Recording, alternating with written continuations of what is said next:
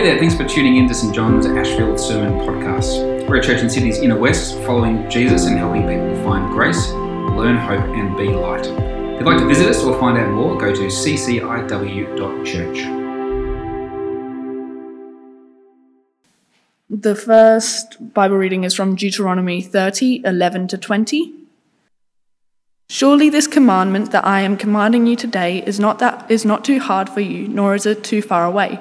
It is not in heaven that you should say, Who will go up to heaven for us and get it for us, so that we may hear it and observe it?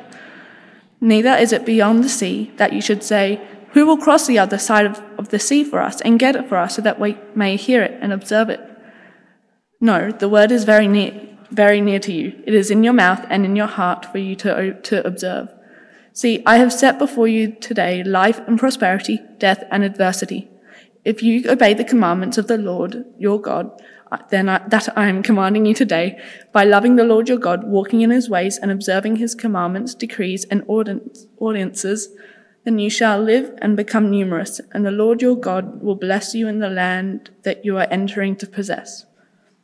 But if your heart turns away and you do not hear, but are led astray to bow down to other gods and serve them, I declare to you today that you shall perish, you shall, you shall not live long in the land that you are crossing the Jordan to enter and possess. I call heaven and earth to witness against you today that I have set before you life and death, blessing and curses. Choose life so that you may, so that you and your descendants may live.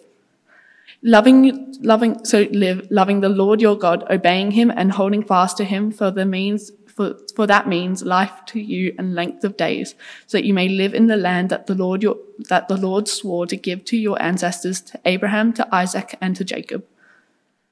The second reading is from Ephesians 4 1 to 16. Oh, 1, 1 to 6. I, therefore, the prisoner of the, in the Lord, beg you to lead a life worthy of the calling to which you have been called, with all humility and gentleness, with patience, bearing with one another in love, making every effort to maintain the unity of the Spirit in the bond of peace. There is one body and one Spirit, just as you are called to the one hope of your calling so one Lord, one faith, one baptism, one God and Father of all, who is above all and through all and in all. This is the word of the Lord. So we've set ourselves a difficult task, um, which is to understand what the church is. And we continue in our series uh, on the church. And the reason it's difficult is because we're familiar with communities. Uh, we have various sorts of communities in our world and our experience. You've got the community of your family. Uh, of course, the key thing about family is you don't get to choose them. You don't get to vote them in or off the island. They're just kind of part of how life is. You have your family, and for better or worse, that's just kind of where life starts and stops. So there's family. We know about uh, uh, uh business, work. That's a transactional context where you give your labour and they give you money, or you give your money and they give you labour if you're a business owner. And that's a transaction. If you don't like it, you go do something else. And if they don't like you, they find you something else to do uh, and help you on your way. Uh, but transactions, we know that's a really lousy way to do relationships. So there's friendships. Friendships are chosen, and that's really great. Though, though often, you know, they kind of come and go. It's very rare that you have friends in your 90s who you had in your teens because they come and go. And so we have this other thing which we call a voluntary association. It's another kind of community. We're familiar with it all the time. Uh, also called a club. You may be a member of a club uh, where you get together to do something that you have a common interest in. I'm a member of a club, uh, and we ruin beautiful walks around long green patches of grass by hitting a ball around it. It's called golf. And um, there's some transaction too as well. I've got to pay to go there, and then they let me on, and you don't pay, so they won't let you in. Uh, and uh, it's a it's a voluntary association. And the problem that we have set ourselves is, well, what's the church? Where does the church fit in? It's, it's not your biological family. It's, it's not just a bunch of friends. It's not an employment, well, at least for most of you. It's just a voluntary association. You turn up when you feel like it. If it's good for you, you stay. If it's not, you don't. Except that's not how it is. And so we're setting ourselves, as I say, the task of figuring out if the church is not biological family, it's not just a group of friendships, it's not an employment relationship, and it's not a voluntary association, what is it? What is the church? We began by looking at the church's nature, uh, the sort of centrality of the church, that the church is not just a free set of steak knives that you get along with having a private religion where you get to be right with God and God's your father and you're his child. And um, there's this other thing called the church. If it's useful to you, that's great. Uh, but otherwise, it's just the, it's the added on extra. we said, no, the church is the body of Christ. Christ is the head of the body. You can't have the head without having the body. That's the nature of the church, sort of central. We looked last week at the church's character, which is that because salvation is by grace, church is by grace. It's this weird community. A weird community because it's got no criteria to it. You don't have to perform or measure up to standards or deliver or be useful or contribute in order to belong. Just like God accepts you without criteria, without performance standards. So we're to be a community that is also the no criteria community. As we're saved by grace, so we do church by grace. And today we move on to uh, the church's foundation, which we're calling a community of orthodoxy a community of orthodoxy. We uh, ended last week um, with this uh, remarkable statement by the Apostle Paul built upon the foundation of the apostles and prophets, with Christ Jesus himself as the cornerstone. And um, the apostles describing here the foundation of the church as the apostles and prophets. Uh, but the apostles and prophets are themselves just the, the deep foundations. This building actually has extremely deep foundations. When it was built, there's a little free history lesson for you. When this building was being built in 1840, uh, the colonial architect, uh, Blacket, came along and said, the This is built on clay. And he said, The foundations are not deep enough. Tear it down and start again. And that was a little bit depressing, as you can imagine. But it meant that when they did it, they built down foundations so that when we built the ministry centre next door, which goes all the way down a whole story, we could not find the bottom of the foundations. So this church has got really, really deep, we're talking eight, maybe eight meters of foundations. And that's why 180 something years down the track, it's still standing. Deep foundations. And somewhere, if it's a good building, it'll have a cornerstone. And a cornerstone means it's a, it's a beautifully right angled stone. It's a perfect right angle this way and this way and this way and this way. And it's that cornerstone that sets the pattern and structure and direction for the whole rest of the building. And the apostle says that the church is built on deep foundations of the apostles and the prophets with Christ Jesus himself as the cornerstone. Uh, he clarifies that uh, immediately as he goes on in chapter 3. And he says, This is the reason that I, Paul, am a prisoner for Christ Jesus for the sake of you Gentiles. And then he realizes, actually, maybe I forgot to introduce myself properly beforehand. So I'm going to take a moment. And he, he pauses and goes off on a bit of a tangent and says, For surely you have already heard about me. You know who I am, right? I'm the Apostle Paul. You have heard of the commission of God's grace that was given me for you and how the mystery was made known to me by revelation, as I wrote above in a few words, a reading of which will enable you to perceive my understanding of the mystery of Christ.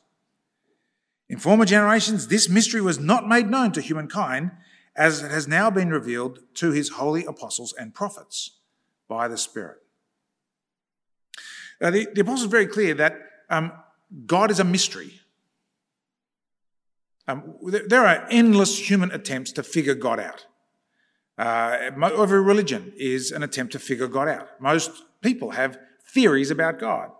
Uh, those theories are profoundly influenced by their culture, of course, and their situation. And most people think they're being highly original by having exactly the same view as the person next door to them.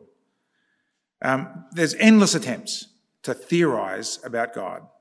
And the apostle says, uh, actually, they're all as successful, or perhaps you might say unsuccessful, as each other. It's a, God is a mystery. You are never going to know God unless, unless there's Christmas. You're never going to know God. You'll never know the first thing about God unless there's Christmas, which is that God Himself turns up in the person of His Son. When the mystery is revealed the mystery of God, who He is, what He's doing, what His purposes are. And, and the apostle says, and you, you know, you've got to decide whether you accept this or not, right? This is, in a sense, um, uh, there's a claim that he's making. It's a contestable claim that Jesus appeared to Paul and commissioned him to be his apostle. And of course, not just Paul, but the other apostles uh, as well. But in, in, in Paul's particular case, revealed to him on the road to Damascus. And so he begins the letter by saying, I'm an apostle of Christ Jesus by the will of God. And his claim is that, that he, he doesn't just write kind of random thoughts. He's not like you writing a letter of encouragement to someone, which might have some interesting things to say. Is that he's been specifically, personally commissioned to be an apostle of Jesus Christ, a sent one by Jesus Christ, and that that's in accordance with the will of God, and that this mystery that the apostle reveals has some content to it. Namely, this here it is that the Gentiles, Hungarians, Anglos, Arabs, whatever it might be, the Gentiles have become fellow heirs, members of the same body, sharers in the promise in Christ Jesus through the gospel. The foundation of the church is the truth, the truth claim, the content of the gospel. The gospel which is brought to us through the apostles as they themselves obey their commission from Jesus Christ. So let's just pause and, and, and, ask the question what does it mean to say that the church is built on the foundation of the apostles and prophets with Christ Jesus himself as the cornerstone? What it means is that who we are, um, what we are as a church, uh, what our origin is, what our purpose is, what our destiny is, what our pattern is, is all given to us from outside. Uh, it's given to us from beyond ourselves. We don't get to make it up. We don't get to decide what kind of church we want to be. That's all a given to us. We don't constitute ourselves. Um, every club that gets together writes a constitution. And what it is doing in writing its constitution is describing its pattern and way of life and objects and purpose, membership and criteria. And what it is to say that the church is built on the foundation of the apostles and the prophets, with Christ Jesus himself as the cornerstone, is to say we don't get to do that. I mean, sure, you know, because of legal requirements, we have a constitution and blah, blah, blah. But that's all trivial and secondary stuff. If there was no law, then we'd still have the church. We're not constituted by our constitution, we're constituted by Jesus Christ. And to be built on the foundation of the apostles and the prophets with Christ Jesus himself as a cornerstone means that he gives us our life and our pattern, our constitution our membership rules, and so on. Or as the Apostle Paul writes at the start of chapter 4, he says, Make every effort to maintain the unity of the Spirit in the bond of peace, right? That's a grace point. If you've been lumped together as uh, family and as citizens and as uh, bricks to make up the building of God where He dwells, especially remember that from last week. If that's and that's all part of grace, and that means you're bound together in a unity. Then Paul says, maintain, not not achieve it, you don't achieve unity because it's a gift to us, it's a given. Maintain it. Don't break it. Don't shatter it. Don't let problems enter and, and force it apart. Make every effort to maintain the unity of the Spirit in the bond of peace. There is one body and one Spirit, just as you are called to the one hope of your calling, one Lord, one faith, one baptism, one God and Father of all, who's above all and through all and in all. The church, built on the foundation of the apostles and the prophets with Christ Jesus himself as the cornerstone, is built on this great truth. One faith, one hope, one calling, one God and Father of all. And we, we, we, don't have, it's not up to us. We don't have the freedom, we don't have the power, we don't have the authority to mess with that. We don't decide about it. It's a given to us. It's a given to us. Uh, I don't know if you saw the uh, SBS article this week uh, on Wednesday. Really interesting article about a person being a member of a church, grew up as a member of a church, and then left the church and writes quite movingly, uh, quote, organised religion had been the vehicle for community building for centuries. Uh, lived quite a successful life and was, uh, you know, doing quite well and, and et cetera, et cetera, and buying a house and all the, you know, good things that you're supposed to do as a 21st century Australian. And, um, but realised there was something missing in his life. He didn't have community. And so he goes on, we chucked the baby out with the bathwater and lost our community building when we moved away from religion. We become isolated units that came together for hobbies or interests, right? That's the, um, uh, you know, uh, association, a voluntary association. Uh, and he writes, he lives in Canberra, says Canberra's no shortage of them, but not over shared values. And so he, he tries to launch a church without a foundation. I, you know, I just think it's a noble effort. Good on him for having a go. And he called it Sunday Assembly Canberra.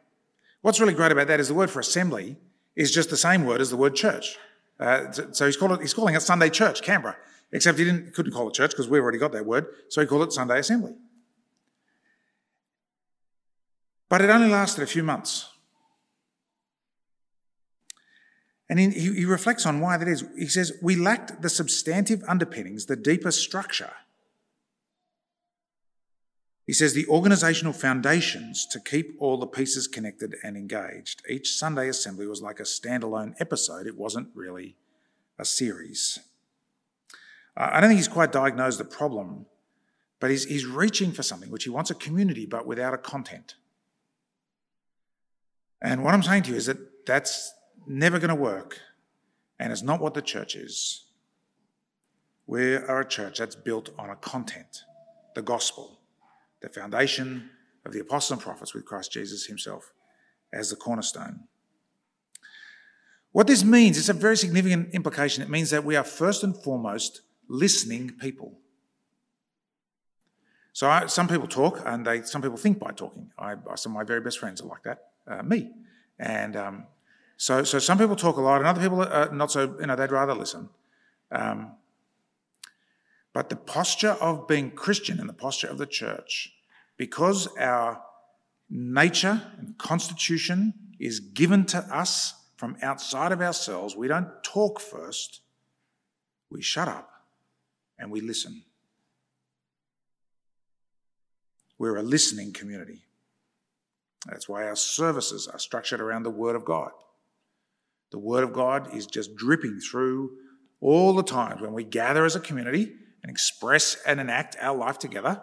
Uh, the centerpiece of a service is all to do with the Word of God, whether that's in the confession of sin, whether that's in the declaration of faith, whether it's in the uh, scripture reading and, and um, sermon that goes with it, whether it's in the sacrament, which is just a, a, an enacted word, a word not with, with breath but with, with symbols, a word of God's grace. But it's not just, of course, our life on Sunday, it applies to our life uh, all during the week. Uh, our fellowship groups are n- not only fellowship groups, they're more than fellowship groups. They have to have the Word of God central to their life. If, the, if, a, if a group of Christians meets for the purpose of encouraging and strengthening each other as Christians and doesn't have the Bible at the center of that experience, then they've turned from listeners into talkers. And you know what? I know that you have really interesting ideas.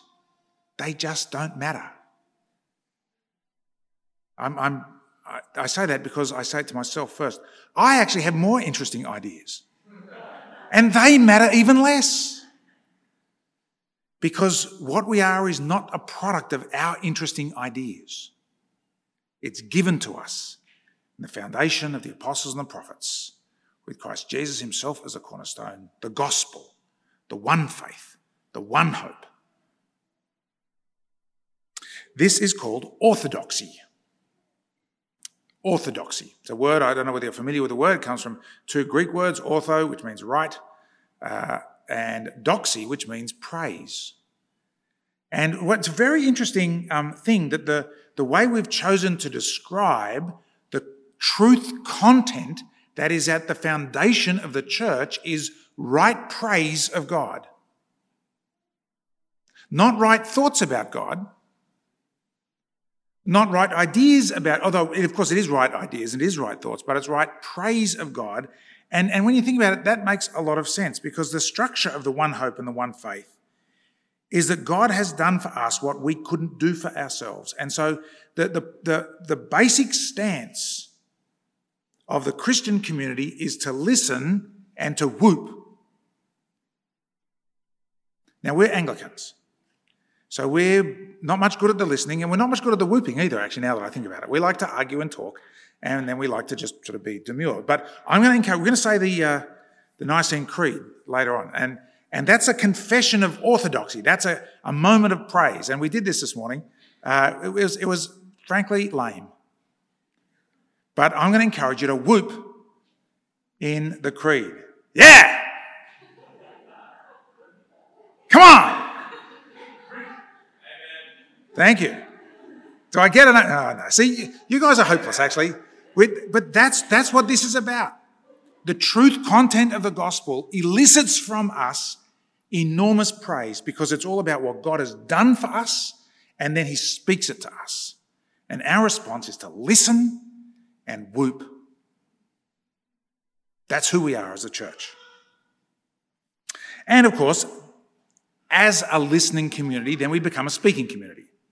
And the apostle talks about speaking to one another in love, not tossed to and fro and blown about by every wind of doctrine, right? Because we're not going to be blown about. We want a foundation. When you've got a foundation, you don't get blown about. Not by people's trickery and craftiness and deceitful scheming, but we speak the truth in love. And, and the way that will work is that in a moment we're going to confess that there is one holy Catholic and Apostolic Church. It, the fact that we are built on the foundation of the apostles and the prophets means that there's one holy Catholic. Uh, we, we usually swap out the word universal. I'll explain that in a moment. One holy Catholic and Apostolic Church. There's only one church. Ultimately, there might be many denominations, and that's fine. And there might be lots of branches, uh, and that's cool too because there's just lots of people and we can't all fit into one stadium. So there need to be lots of buildings and lots of gather, but, but actually underneath the different bits of us that there's just one church. There's not two churches, and that makes sense, doesn't it? Because there's not two Jesuses. It's only one Christ, and so there can only be one body of Christ. The church. And it's holy because it belongs to God. That's what holy means. The church is holy and belongs to God, and therefore, the most important thing about that is that it doesn't belong to us. It doesn't belong to you. It certainly doesn't belong to me as a senior minister of the church. It doesn't belong to bishops or archbishops. It doesn't belong to denominations. It doesn't belong to popes. It's holy because it belongs to God. And so we don't get to mess with it. You might not like some things that are in the truth of the gospel. I get that.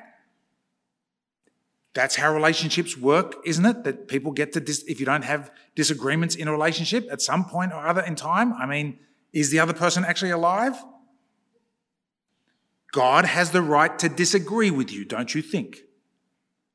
And when that happens, what happens next is you say, Thank you, Lord, for correcting me. So the church being holy means you don't get to mess with it. We don't change things because of our feelings or because of our culture. It's holy to God. And it's Catholic. Uh, Catholic, we translate that word um, so associated with the Roman Church uh, that it was the Roman Catholic Church. That we've tend, we've just basically decided that it's a lost cause to try and keep it, but it's actually a really great word. It, it means literally of the whole. It means that um, although the church looks and feels differently, sometimes it plays a pipe organ, sometimes it plays in a band, sometimes it just sings without instruments, sometimes it's in Hungarian and sometimes it's in English, and there's all sorts of difference, but underneath there's something that's the same in each place. What, what do you think that would be? The apostles and the prophets who bring us Christ Jesus, who is the cornerstone. It's universal. And then um, the final, um, what's called note of the church, is that it's apostolic. If it departs from apostolic teaching, it ceased to be a church. Hear the seriousness of that, won't you? If a community departs from apostolic teaching, it ceases to be a church. Because there is only one holy, Catholic, and Apostolic Church. So I've, I've uh, just laid out the implications of what it is to be built on the foundation of the apostles and the prophets, and I've said that what that culminates in is, is this thing called orthodoxy. And I, I wonder whether you're yet getting a bit nervous and squirming, because the problem with orthodoxy is that orthodoxy means two other things. Orthodoxy brings with it two other ideas heterodoxy and heresy. Heterodoxy, if orthodoxy is right praise of God, heterodoxy is wrong praise of God. The fact that there is orthodoxy means that there is heterodoxy. The fact that there's a right praise of God means that it's possible to praise God in a way that is wicked. That's heterodoxy. And at the same time, there's a second category, which is heresy. A heresy we mostly think of as stuff that's wrong, and there's truth in that, but mostly the whole idea of heresy is that uh, I make it up myself, that I take upon myself the right to speak instead of adopting the posture of listening, that I take it upon myself to be the one who uh, delivers instead of the one who receives. Heresy is the posture of the heart which says, I can make it up myself, I can decide. And uh, are, you, are you nervous now? Because as soon as you start introducing the ideas of heterodoxy and of heresy, and the church being founded on orthodoxy, we're all too aware of the way that that can function as a weapon. We can weaponize the reality that the church has to be founded on the apostles and the prophets with Christ Jesus himself as a cornerstone in becoming anti grace. Do you see? If you think that grace and truth function like a seesaw, right? We so often put two things together, and we think they go like a seesaw. Lots of grace means don't worry too much about truth for goodness sake. Just be, just be welcoming and kind and inclusive. Can't you just be inclusive? Being truthful, valiant for truth, means being narky and exclusionary. But what if it didn't work like that? What if there's one truth which is full of grace? And what if there's one grace that's full of truth? In such a way that truth and grace belong together maximally. And so the church has come up with ways of trying to hold grace and truth together, to handle truth gracefully. Uh, you, you, may know that in the prologue of John's Gospel, in the, the first uh, chapter, Jesus is introduced as one who is full of grace and truth. And it's such a profound statement because uh, in Jesus, truth need not be sacrificed for grace, and grace need not be sacrificed for truth.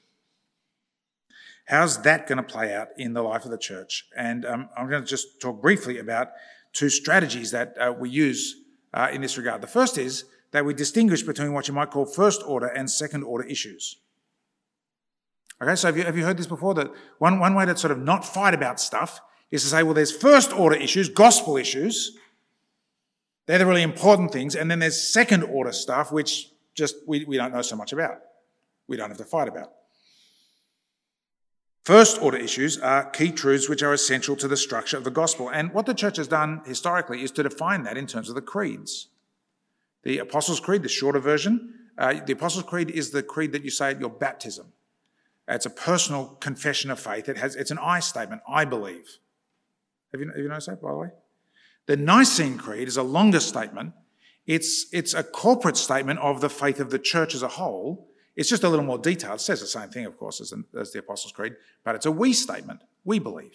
And, and we, we say normally the Apostles' Creed each week, but on communion nights we say the Nicene Creed, and um, we'll say the Nicene Creed tonight. We believe. And I'm reminding you, it'll be a little louder than at other times because we're going to do some orthodoxing. Um, the creed set out who God is Father, Son, and Spirit, what He's done for us and for our salvation, and how it applies to us by His Spirit, who is the Lord, the giver of life, who has spoken and brings Christ to us and called the one holy Catholic and Apostolic Church into being. And then there's second order issues what's not essential or not specified. And there's three sorts of second order issues uh, uh, that I could think of. One is there's something about which the Bible speaks a little bit but not decisively. Uh, should there be bishops or should there be voting by the people? I don't care. Actually, I, I, you know, you got to pick one system, and so that's why we have denominations. Actually, because some people will pick one of those systems, and then you can't. If you do it one way, you can't do it another way, and so you pick a system. And I think denominations are good. Denominations are ways of saying we're going to do it this way. We're happy for you to do it some other way, but we're going to do it this way because you've got to do it some way. Uh, should you be baptized in a pool or with a hose? I don't care. Doesn't matter, does it? Should you be baptized as a baby or as an adult? I do care. I care a little bit, but not actually very much. Not very much. I can cope either way because it's not a first order issue. So sometimes the Bible just doesn't give you enough information to say one way or t'other. Some things the Bible is completely silent about. Computers. How much screen time should you have? Answer less than you're currently doing. Whatever it is, just do less, right? Because it's bad for your brain. But that's wisdom, that's not gospel issue. And then there are some things about which the Bible is clear, but I'm going to call it reserved. So it is a gospel truth that the universe is not eternal. It is a gospel truth that the universe is a creation of God and not eternal. Maker of all, seen and unseen. That's a gospel truth. The reason it's a gospel truth is that if the universe is eternal like God is eternal, then it would make sense to worship some part of the universe. And then that would be not worshipping your creator. So that's why But how old is the universe? I don't care. I mean, you might think that it's someone yelled out in this morning 14 billion years old, and good on them, and they know a lot more about whatever that subject is than I do.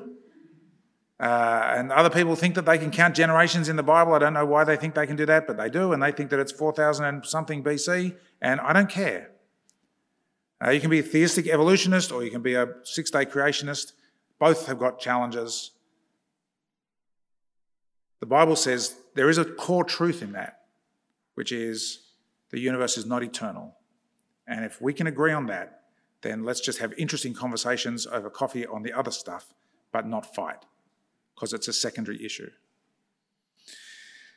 Now, that's a really good way of doing things primary issues, secondary issues. But, but have you noticed that there's a gap there? There's the truths of the creed, there's the secondary issues, but then but it, there's a whole part of life that it doesn't really deal with that, that categorization, which is how we live, how we behave. And so the, I want to suggest that the Bible has a third category as well, which is what's called, uh, I would call disqualifying issues. And disqualifying issues are crucial to community. The apostle writes in chapter 4, verse 17 Now this I affirm and insist on in the Lord you must no longer live as the Gentiles live, in the futility of their minds. They're darkened in their understanding, alienated from the life of God because of their ignorance and hardness of heart. They've lost all sensitivity and abandoned themselves to licentiousness, greedy to practice every kind of impurity. This is not the way you learn Christ. See, the, the really important thing here is that learning Christ is not only about the content of the gospel and ideas and truths, it's also and ultimately about life itself and how you live life. And so, disqualifying issues, that is, ways of being and living and talking and acting that constitutes sin, which unrepented of cut you off from Christ also become part of what we need to live out in the community of Christ's church. Uh, the essence here is, you notice I said that very carefully, the essence is repentance. Because all of us don't live as we've learned Christ every week, I suspect. Every day, I suspect. It's one of the reasons why we always have a confession at church. And with the confession, a declaration of forgiveness. Because that's the structure of the gospel, isn't it? God calls us to himself. We hear his call. It's a call of grace. In confidence, we repent towards him. And then he says back, It's finished. It's done. There's a line. It's gone. It's washed. You're washed. It's over. But unrepented of sin sticks and accumulates and drags. And in the end, will cut us off from Christ. And so we care for each other. And we exercise that very delicate, very important, deep act of love, which is help each other to repent. To help each other to repent. So, the first strategy that we try to make handling uh, truth graceful is by distinguishing first order and second order issues. And then we've noted that we need to also have this other disqualifying issues in there, which is where behavior fits in. And the second strategy is that we hold a higher standard uh, for leaders in the church. Uh, it's very interesting. I say from time to time, just to sort of mess with your minds, that I hope that the moral standard of our gatherings and the people in our gatherings is actually fairly low. I think that'd be a really good thing, don't you? If you if you could get a Geiger counter that would give you your you know your actual moral status, I, I, I really hope that there'd be quite a low moral status in the church. Don't you don't you hope that too?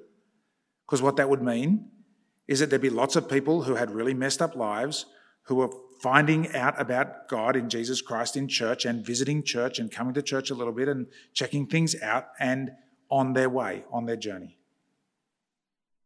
That's the kind of church you want, isn't it? Not just a, a, a, a kind of club for people who've got their act together. That'd be a terrible thing, wouldn't it? No, no, the gospel is for people who don't. Jesus has nothing to do with people who are well. You remember that? He's only interested in people who are sick. We want sick people here. And at the same time, it's also true that um, leaders are called to be those who are exemplary uh, in their repentance and hold on to the truths of the gospel, the foundation of the apostles and prophets, with Christ Jesus himself as a cornerstone in a substantive way.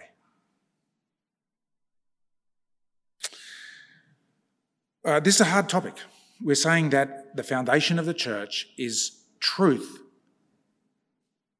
Truth, which then stands in contrast to error, and that truth matters. And we're trying to do something that's especially difficult, which is to hold together what we're seeing this week with what we looked at last week, which is like Jesus Christ, to hold truth and grace at the same time, in the same place, in a way that's mutually reinforcing rather than under, undermining of either one. How does that work? Well, it only works because the gospel is the gospel of the cross. Because the cross is where the truth of our condition in sin is exposed. And it's also the place where the grace to heal our condition is actioned. It's the cross that holds together truth and grace perfectly so that they're not alternatives to each other, they rise together. Because grace without truth is just sentimentality. Grace without truth would need no cross. If it was possible to have grace without truth, you'd be saying that Jesus was a fool, an idiot. Why would he need to die if there was grace without truth? And at the same time, truth without grace is just bullying. The cross is the place of sacrifice, the exact opposite of bullying. It's only in the cross that we find the strength to be both full of grace and full of truth at the same time. That's what Jesus was. That's what we're called to be as a church. And as the reality of the cross fills us, and as it becomes more and more a power, a dynamic, a dynamite that's at work in us, so as the apostle prays at the end of chapter 3 of Ephesians, we'll be able to accomplish abundantly far more than all we ask or imagine in Jesus' name. And when that happens, there'll be glory to God. There'll be glory to God in the church to all generations in Christ Jesus, in our church, forever and ever. Amen.